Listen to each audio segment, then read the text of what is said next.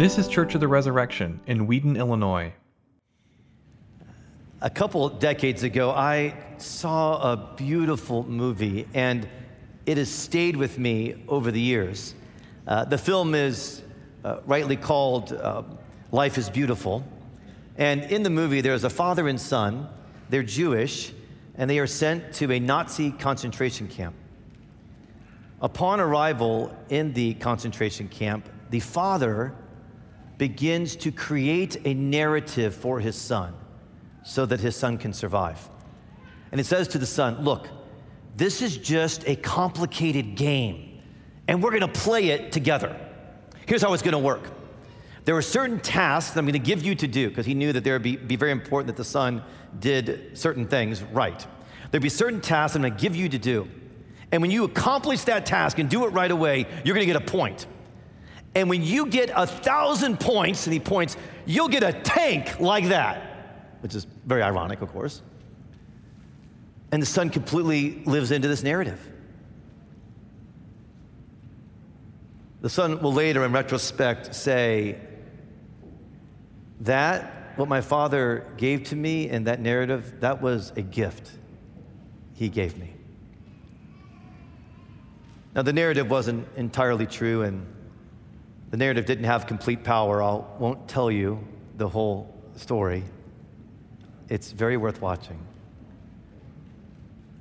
But it does display how incredibly influential, how much power and strength a narrative can have. And indeed, we have a Father who has also given us a gift. It is a narrative that is absolutely true. Narratives come in lots of different shapes, they can come in lots of different sizes. There are big narratives, what scholars call meta narratives. There's, there's the big narrative of America, which right now is being debated among citizens. What is the story of America? There are more circumspect narratives that come between the covers of books, for example, or novels. But the most powerful narrative I would argue that when it comes to how you live your life, the most important narrative is the narrative you tell yourself. It's the narrative you called from narratives that have been told you, things that have been said about you, the larger world and culture. It's come together and it becomes a narrative that you tell yourself. You may not be aware that you're telling yourself a narrative. You may not even be aware that you're living within a personal narrative. But think about the things that you tell yourself when you're off your device for a little while and your mind just starts to go, or the thoughts that come into your head while you're driving. What do you think when you awaken first in the morning? What are maybe humorous phrases that you say about yourself, or maybe not humorous phrases that you tell yourself regularly? Everyone has a narrative. Question is which narrative is influencing you? We need a narrative to make sense of our lives. What is yours? Get your Bibles. We'll be studying John chapter 3 together. And in John chapter 3, the, the big story around it, the bigger story around it is that there is a battle of the narratives happening here. What we see is that John's followers, and let's be clear about this just for a second, particularly if you're learning the Bible, this book is called John. It's written by John the Apostle, who is different than the John we're going to read about this morning, who is John the Baptizer. Although in this, we do get a section of John the Baptizer's teaching, which is really precious uh, for many of us who are Bible geeks because you don't get a lot of John the Baptist teaching. You get a lot of John's teaching, Peter's teaching, Paul's teaching, Jesus' teaching. We have a little sample of John the Baptist teaching, how he taught. And here we see that his followers, who are part of his ministry school, if you will, have a narrative of what's happening right now. We'll get into that. And John, the baptizer, has a counter narrative. Their narrative is about how Jesus is threatening his work, and by extension, their work. John's narrative is about Jesus, and they clash. And that's what happens with our narratives. is that we are all living in a battle of narratives.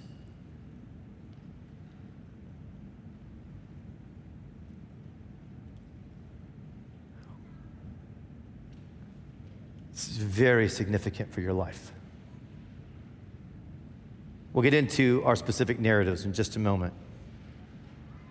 But you're going to have a decision to make this morning.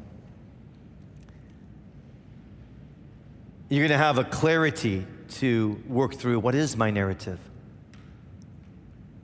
You may have a repentance to make this morning. Or even something even, perhaps even, even uh, more, somewhat extraordinary, a kind of renunciation, this narrative taken not just a sinful place in your life, but it has a profound power over your life. You need to renounce perhaps a narrative. But you won't be left bereft you're given a narrative.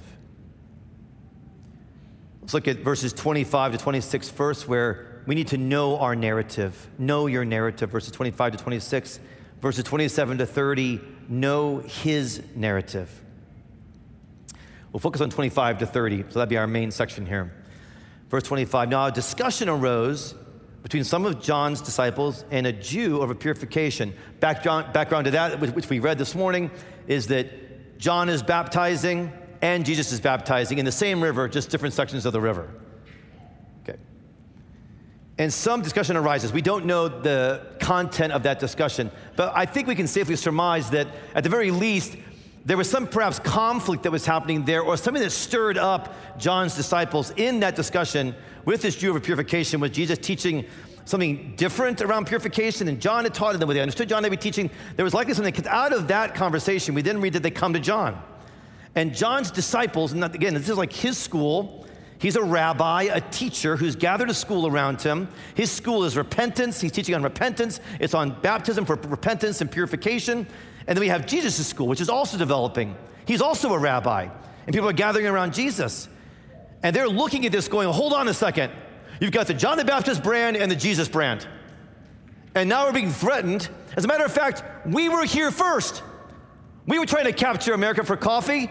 We're Starbucks. Who's Dunkin'? Right? This is our place. This is our market share.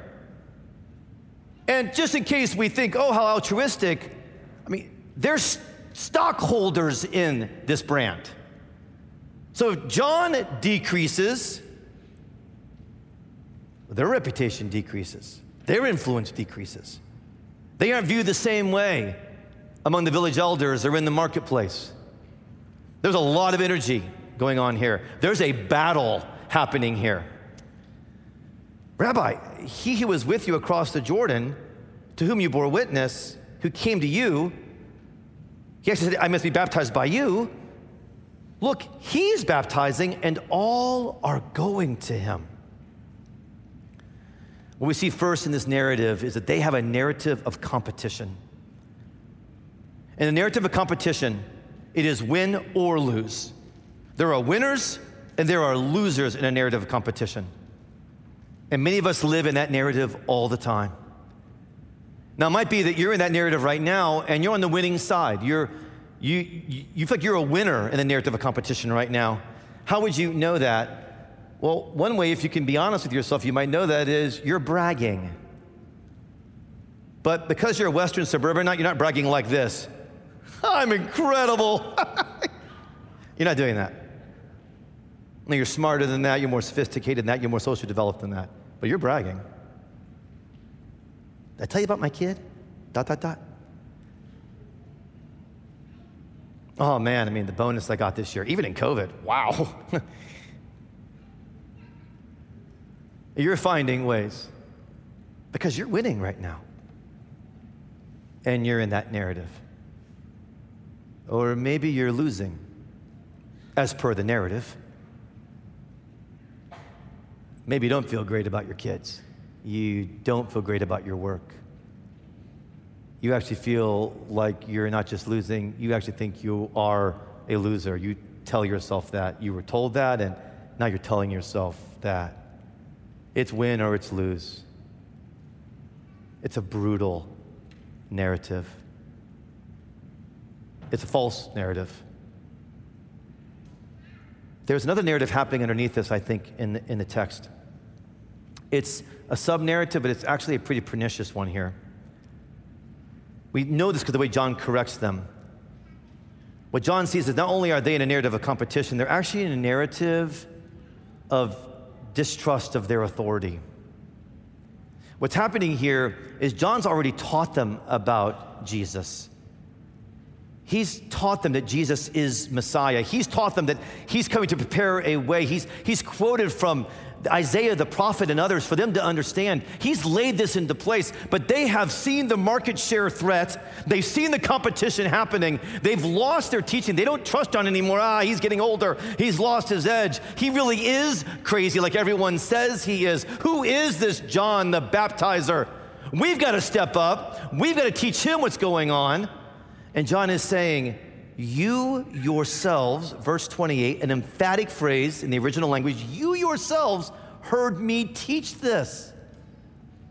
So, underneath the narrative of competition is another false narrative, an even more subversive and pernicious narrative.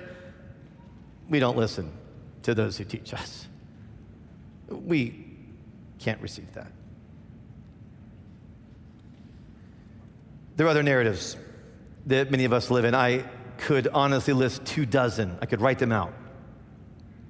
And I could highlight many of them, which are my own. We see an outsider narrative happening in just the next chapter, John chapter 4.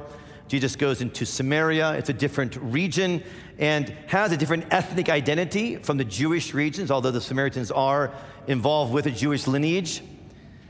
There's a woman there, women in the ancient Near East were seriously outsiders. It was so she's actually viewing herself in ways that aren't completely inaccurate, and our narratives often have truths that feed into them.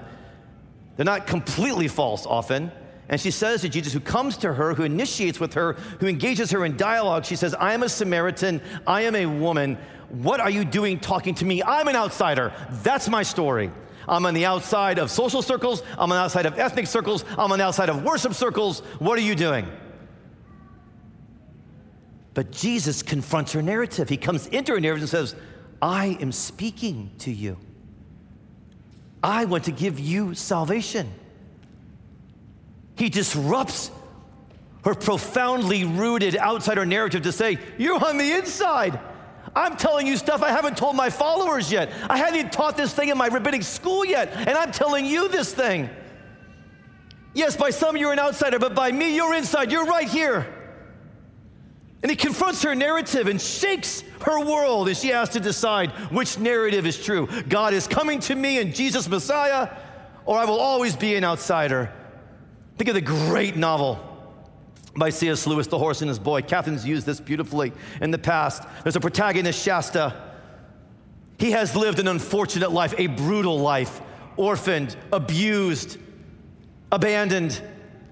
But his narrative is I am the most unfortunate boy that has ever lived. And the unfortunate narrative has incredible power because it is fueled often by true misfortune, as Shasta's was. But it's become his story, it's his narrative, it's his byline, it's his brand. And Aslan, the figure of the Messiah of Jesus, is with him. And Aslan says, Tell me all of your misfortunes. And Shasta lists them with incredible articulation and a very strong injection of self pity. And Aslan says, You are not unfortunate. I'm here. I've always been here, he says to the boy. You're not unfortunate. You're fortunate because I'm breaking in with my narrative. There are narratives as well that may not even be internalized or that have come from voices close to us. There are narratives of the world. Right now, the world is crafting with billions of dollars and genius talent on multiple platforms a narrative of identity and multiple narratives of identity. And it's coming into massive conflict with the narrative of God and the narrative of Jesus. These are narratives that can have so much power over us. We have to repent of them. We may have to renounce some of these narratives of identity that we've taken in.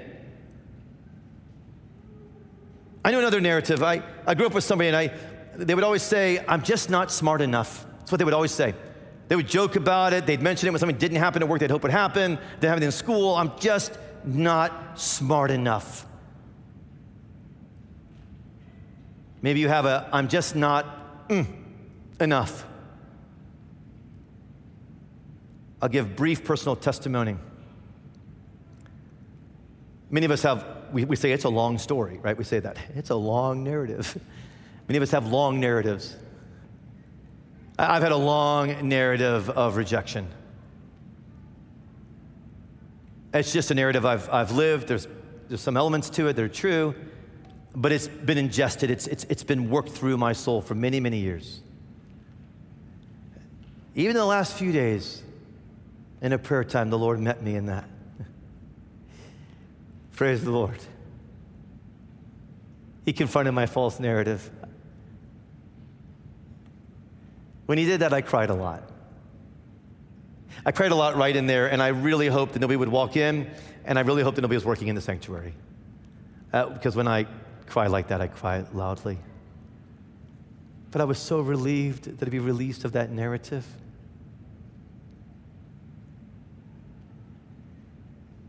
He comes into our narratives. How does he do this? Because he gives us his narrative. What's his narrative? Let's look at that together, verses 27 to 30. Uh, when John teaches, okay, so now, now we move into John's teaching. This is such good stuff. When John teaches, he gives two aspects to the gospel narrative, the good news of God and Jesus narrative. The first aspect is that, is that it is a narrative of receiving. And the second aspect John will teach is that it's a narrative of decreasing. The narrative of receiving first. Look at this statement, you guys. And if you scratch your heads at this statement, I hope you do because it's just honest. Like, I, it's hard to understand what John is teaching in his very first statement. It's kind of cryptic. A person cannot receive even one thing unless it is given him or her from heaven. Okay, so first thing to know is that heaven is being used um, to sort of honor the holy name of God uh, by the writer, by John, but it would be from God. So what we don't want to have is some idea, because many of us think heaven are clouds and that's another sermon for another time. Clouds are great, uh, great, fine, but it's not heaven. So we think, oh, uh, this must be like, uh, like a holy helicopter comes along, brrr, drops a package, clunk, out of the heavens, and that's my gift. That's not helpful. That's not a helpful image for you. Let me use a metaphor that's closer to the, the theology John's teaching. This is much more like Jesus, like he came to the Samaritan woman, he comes to you one on one. He has that kind of time, by the way. And he looks at you, and you look at him. He has a face. You love his face when you see it. He's got a carved, beautiful wooden box. He's going to give it to you. And before he does, he opens the box, and in the box are golden coins. There might just be one coin in there. There might be 10 coins in there. And you're already thinking, oh, I wonder how many coins so and so got. He says, Don't. He says, you, I know you're already thinking about this. It doesn't, matter. It doesn't matter how many coins people get. That's not what this is about. And he pulls a coin out, and you look at it, and on one side of it, it's his face, the face you're looking at. And you turn the coin over, and on the other side is a symbol, lots of different kinds of symbols, perhaps. One side is the gift of salvation. We'll talk about that in just a moment. And then you flip it over, and it's the gift of your life work, gifts that you're given to fill in a life purpose. The first thing we receive that John is talking about, we cannot receive even one thing. Within this context, we must be clear, are not gifts, it is the salvation and the rescue from the false narrative of our own sinful nature and of this world of the devil. It's a rescue, it's a salvation. It's the image of Jesus on that side of that coin. That's the first gift you're given. Indeed, he says, unless a person be born again, they cannot receive the gift of salvation. Early John chapter 3. He'll say later, God so loved the world that he gave his only son. Jesus is the critical gift, he's the rescue gift. Indeed, Advent is an extended reflection on salvation, on being rescued from false narratives that pound us and diminish us. They don't, we don't decrease properly, we'll get into that. They diminish us, they denigrate us, they mock us, they lie to us. And what we have in salvation is a rescue from those narratives. We have the power to say, that's a lie. That's a lie. I'm not unfortunate. I'm not, I'm not stuck as a loser or a winner. I reject that. You can't tell me my identity. My identity is sold in Jesus Christ, bought with a price. That's salvation. That's the first gift. But then out of that gift comes something very personalized. Salvation is personal. Something very personalized for you. Because I think in this context, and in the text, look at this with me. Not only is this receiving Jesus, but what is the argument? What, what is the confusion that his disciples bring to him about his work, about his purpose? That's the whole question that's being brought is, John, you're losing your purpose, you're losing your life work. It's being obscured by this person that's come after you.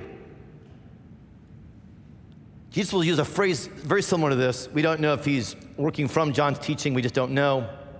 But he'll say this to Pontius Pilate about his work, who's trying him at the crucifixion. You remember what he says? He says, You would have no power unless my Father in heaven gave it to you. So I think what we have in John's teaching is also a person can only receive the gifts for your life work that he's given to you. It's utterly underscored by the premise every single follower of Jesus, of Jesus has a life work, a purpose. Everyone. And you're given different gifts, different coins to spend your life on that purpose. So, another battle, a sub battle within the great battle of the narratives is will you accept your gifts? Catherine's taught beautifully on this, and the virtue of acceptance is her teaching. Will you accept your gifts? How do you, how do you work that through? Well, let me start with this. Start here. Will you accept the gifts you've not been given? In other words, will you accept what you've not been given? Will you accept who you aren't? Will you accept what you're not able to do? That's actually a wonderful, humble, decreasing place to start is I'm actually not good at that, and I'm not good at that, and I'm not good at that which helps you also get clear though, but here I am been given this. This is part of my life work. Augustine, uh, he comments on this beautifully. Early church thinker, theologian. Augustine says, think about John's phrase like this I received something from heaven in order to be something. I received something from heaven from God in order to be something. So, what are those? What are the symbols on that coin you've been given? You need to know that. That's how you battle the false narrative. Okay, so later teens, 20s, 30s. Let me, speak to you guys first. That, this is an era of tumult around uh, receiving and accepting the gifts you've been given. You don't, you're not sure what the gifts are. You're not sure if you like them. You're not sure what to do with them. It is a time of tumult. It's, it's a time of movement. It can be a very exciting time, but it can be a very challenging time. There's a lot of heartburn that can happen around this issue in your 20s and 30s. So, what do you do? There's lots of things to do. Let me just give one thing.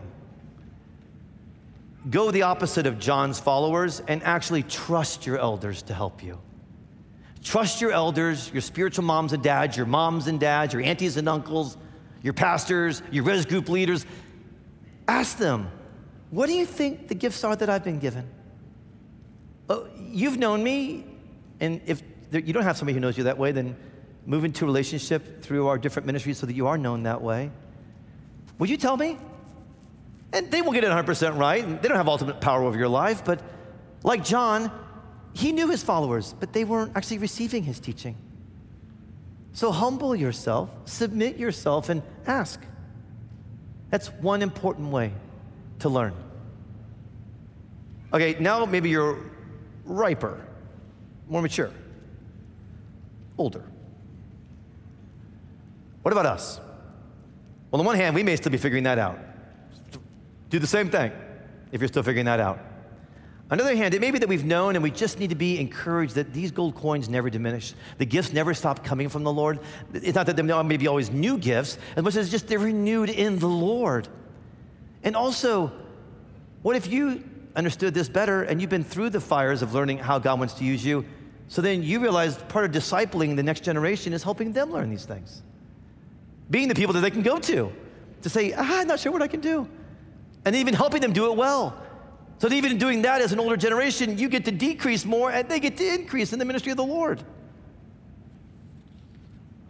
But I just, there's a beautiful illustration, living illustration of receiving the gifts from heaven that have been given, accepting what's been given, accepting what's not been given, right here in our community. You've never heard her preach a sermon. I don't think you've ever seen her up here, although she has served the church and even served on our staff for 15 years. She knows well the first coin of the image of Jesus because she was saved powerfully and radically by God 15 years ago. And she had a dramatic return to Jesus in his church. To me, one of the heroes of decreasing, one of the heroes of receiving has been Ann Kessler. She's our executive director of operations. Many of you haven't had a conversation with her or know her. She's fine with that. She'd love to talk to you. But she has received and accepted the salvation of God, and in that she received and accepted her gifts, and she's like, I help administrate Church of the Resurrection. I help find financial processes happen. And now I help other churches have the same thing. I help ensure there's financial health and operational health in this church so that people may not know we're breathing, but we're breathing. That's what Anne does. She's a hero, a heroine of this. John's not done. He says, also, though, in the narrative of receiving, there's a narrative of decreasing. If you are familiar with the Bible at all, you're familiar with this verse He must increase, but I must decrease. Okay, now, you will find this on the back of many high school, Christian high school sports t shirts or youth group t shirts. And it's great, it should be there. It's a great verse. But I'd like to get it off the back of a t shirt, I'd like to get it in here. Some of you are too familiar with this verse. What is this decreasing?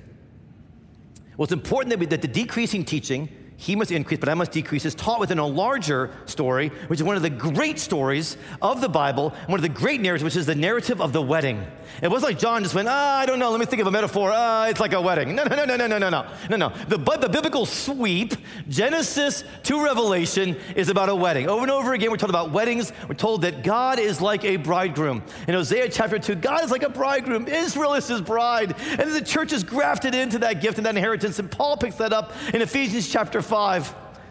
That the whole story is of God loving humanity so much in and through Israel and then in his church that he wants to be wedded to them. He wants to be that close to them. Marriages and weddings are not a metaphor of God. I mean, they're a metaphor of God. God isn't somehow a metaphor of those.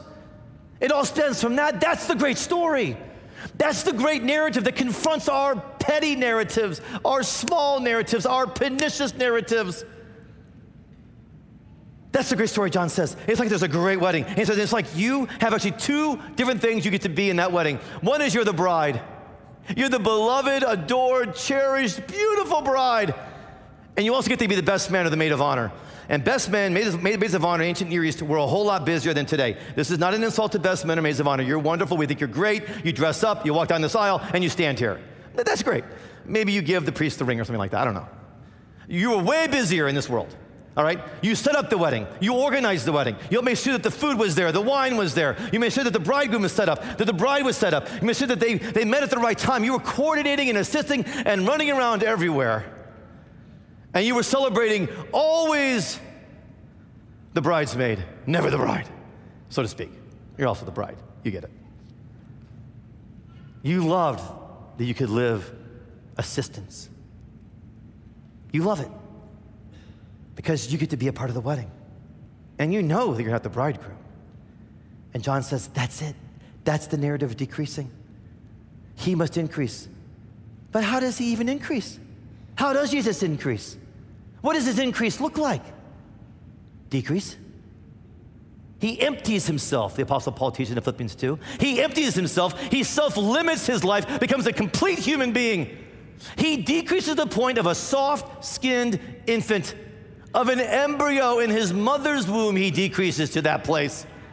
He decreases to a daily life lived as a human being with all the limitations, all the temptations, all the hungers, all the challenges. He's not tempted unto sin, but he's tempted. He lives that whole life. And then he decreases at the apex of his life, is the apex of his decrease, which is the cross of Jesus Christ. This is how he increases. This is what the increase of God looks like is the cross. I do not diminish you, but decrease with me. Make yourself small with me. Make yourself daily with me. Die with me. So that actually, as we decrease, we join him in decrease. It is even like he's one place and we're another place. He brings us into that place with him. So as you decrease and he increases, repent. Repent of a false narrative you have believed about yourself, something you're telling yourself. Renounce a narrative that's come from a place other than the scriptures that you're somehow feeding on and social media gorging on. Renounce the lies that you have believed that are influencing you. And then, not for a moment must you be empty handed, because then you receive, you take the narrative. And in that, your joy, your utter joy, will be full. In the name of the Father, the Son, and the Holy Spirit. Amen. Thanks for listening. Our vision at Church of the Resurrection is to equip everyone for transformation. As part of that vision, we love to share dynamic teaching, original music, and stories of transformation. For more of what you heard today, check out the rest of our podcast. To learn more about our ministry, visit churchres.org.